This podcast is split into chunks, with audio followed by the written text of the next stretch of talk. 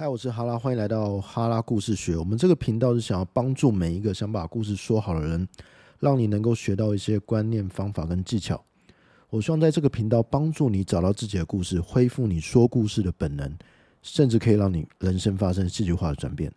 好，我们这一集突然开始有一些粉丝 OK， 因为我们粉专有开，有社团，有人纷纷加入，呃，有人私讯问我一些问题。就有些听众听完第一集，那一集我是跟大家分享我第一次上台说故事的经验。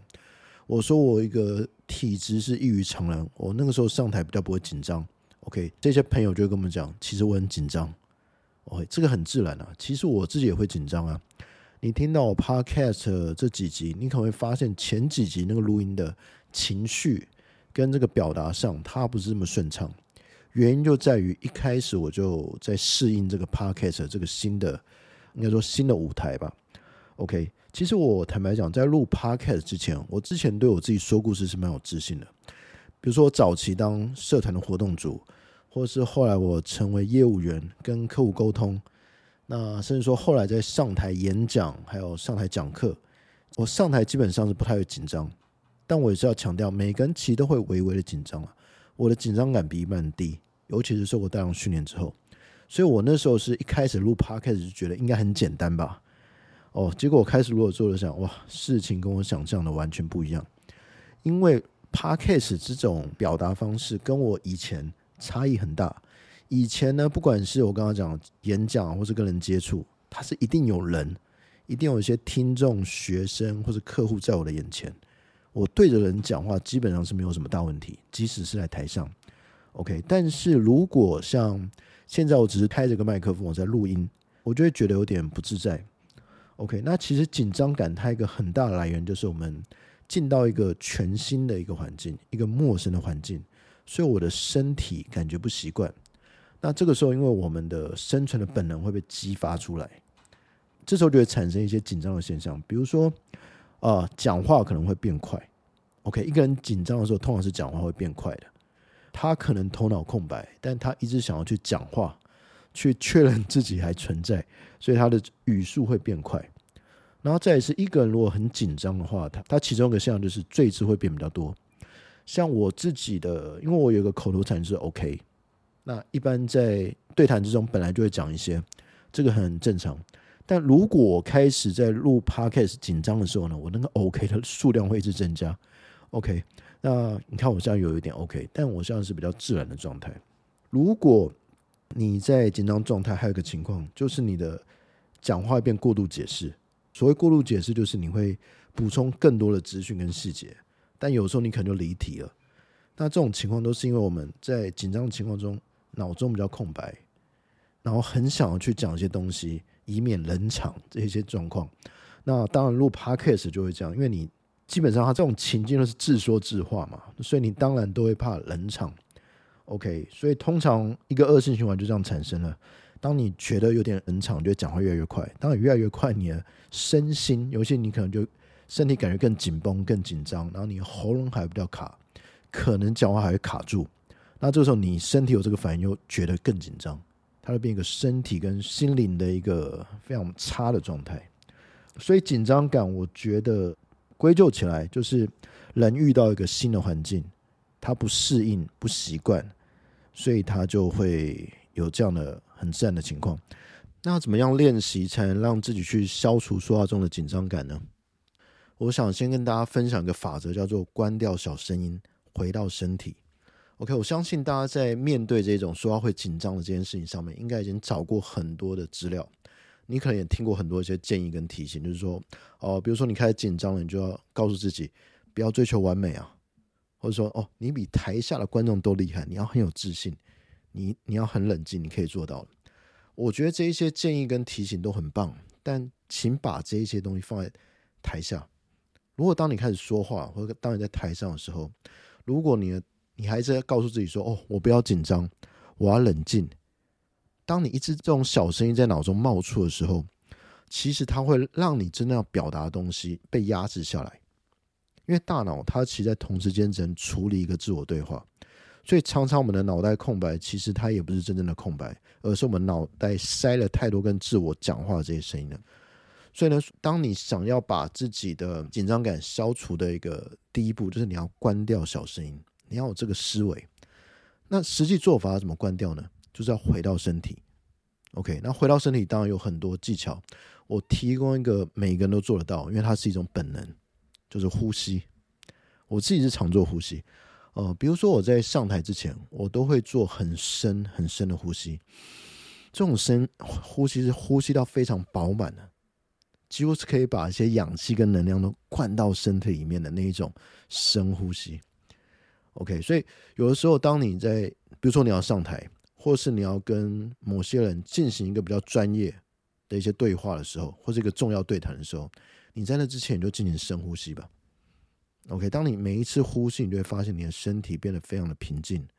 非常的放松，那你就会开始可以进到一个好的说话状态，这是一个方法。那当然有人可能就问说，那好啦，呃，我总不可能在上台的时候突然感觉有点紧张，我跟听众说等我一下，让我深呼吸一下，这样可能吗？当然不可能。呃，实际上我发展出一个做法，就是因为呼吸若能调控我们紧张感，我们在台上说话的时候呢，我们就可以去放慢我们说话的这个节奏，然后我们把一个句子拉得比较长，同时调整我们的呼吸，这是一个策略跟方法。当你在说话中去做这样的调整之后，你会发现你的身体也开始慢慢放松了。 OK， 所以在说话中我们要做就是调呼吸。 OK， 上台前是深呼吸，开始说话是调呼吸。那后来我对呼吸有个更深入的了解，因为我参加了一个很特殊的修行，叫做内观，叫做向内观照的一个训练。简单讲就是一个十天的打坐训练营啊。但这个打坐的地方是一个与世隔绝的地方，呃，在那个地方是你完全没办法用手机的，因为你如果一去到那个地方报道，这个行政团队就把你的手机都收走，那你也不能带书进去看 ，OK， 你也不能写东西。那在这个十天的过程中，你是完全不能说话的，不能跟别人说话，也不能自己说话，所以这十天是一个完完整整跟自我对话的一个过程。那你可能会想，哇，那都不能说，那不是非常安静的一个体验吗？其实完全相反，你会发现很吵。怎么说呢？因为当你开始打坐，什么都不能说的时候，你的内在就跑出我们刚刚讲的很多小声音。好，那在十天里面，我学到跟呼吸最有关系是，他们花了三天教导我们怎么样去观察自己的呼吸，叫做观呼吸。其实这个呼吸讲起来的这个训练还真的是很细腻的。比如说一开始，哦、呃，他们是这个训练是会叫我们去观察我们鼻子的这个部位里面的一个感受。那比如说练到第二天的时候，我们就会发现，哇，其实呼吸还真的很多变化。比如说像我自己有一点稍微过敏的体质，所以有时候鼻子会这样塞住。那我就会发现这个空气的气流还真的有时候是只能从右鼻孔进，右鼻孔出。那有时候右边就卡住，变左鼻孔进，左鼻孔出。那有的时候当然很畅通，就两个鼻孔进出。那甚至还可以体验到这个这个温度，在鼻子里面的空气是有温度的。OK， 就是这么细腻的呼吸训练。那在这个观照呼吸、观呼吸的过程中，呃，我会有个体验，就是这一种原来很多种小声音的情况，稍微都消除掉了，越来越小。我就完全专注在这个当下，那个当下是非常平静、非常放松的。那后来呢，我就带着这一种感觉，这种观呼吸的感觉，回到我日常生活，或是我后来的上台演讲、授课，我发现只要我可以去在当下察觉我这个呼吸，其实我这个身体就会更放松了。这是一个比较高阶的一个做法。那如果你听了我今天的 podcast， 你想练习，其实它也不难，就是你要去找一个比较安静的地方，哦，不要有太多噪音。那你可能找一个 maybe 房间吧，或者你可以去深山也可以，如果你有能力，那你就去那个深山里面，可能你打坐半天或一两个小时也可以。那你也不一定要打坐了，你就是去找个地方静静的坐着，观察自己的呼吸。你就是很简单，用我刚刚讲的方法，你可以观察这个空气从你鼻子哪边进来的，或者说这个气流在你鼻子里面的温度是怎么样的。你就很专心的做呼吸这件事情，你会发现有这个体验之后，你可以随时随地回到这种很放松的状态。 OK， 那这一集就是回答一些朋友说，如果在说话的过程中有一种紧张感该怎么处理。那其实我觉得想给大家一个反向的思维啦，有时候我们不要去一直告诉自己紧张这个字，因为有时候我们光想到这个字可能就会感觉有点紧绷，那实际上不要想着紧张，要想着如何放松，这个观念可能是更重要的。 OK， 所以我在分享了一些法则嘛，如果真的有点紧张就记得关掉小声音，回到身体，回到呼吸。当你带着这一种平静的专注的当下的状态，你的说话状况一定非常好。你可能会发现我在这一集 podcast 我的说话的整个节奏已经是比较慢了，而且是比较放松的状态，可能你听起来觉得比较舒服。那这就是我认为我们练说故事要到了一种比较自然比较轻松的一种状态。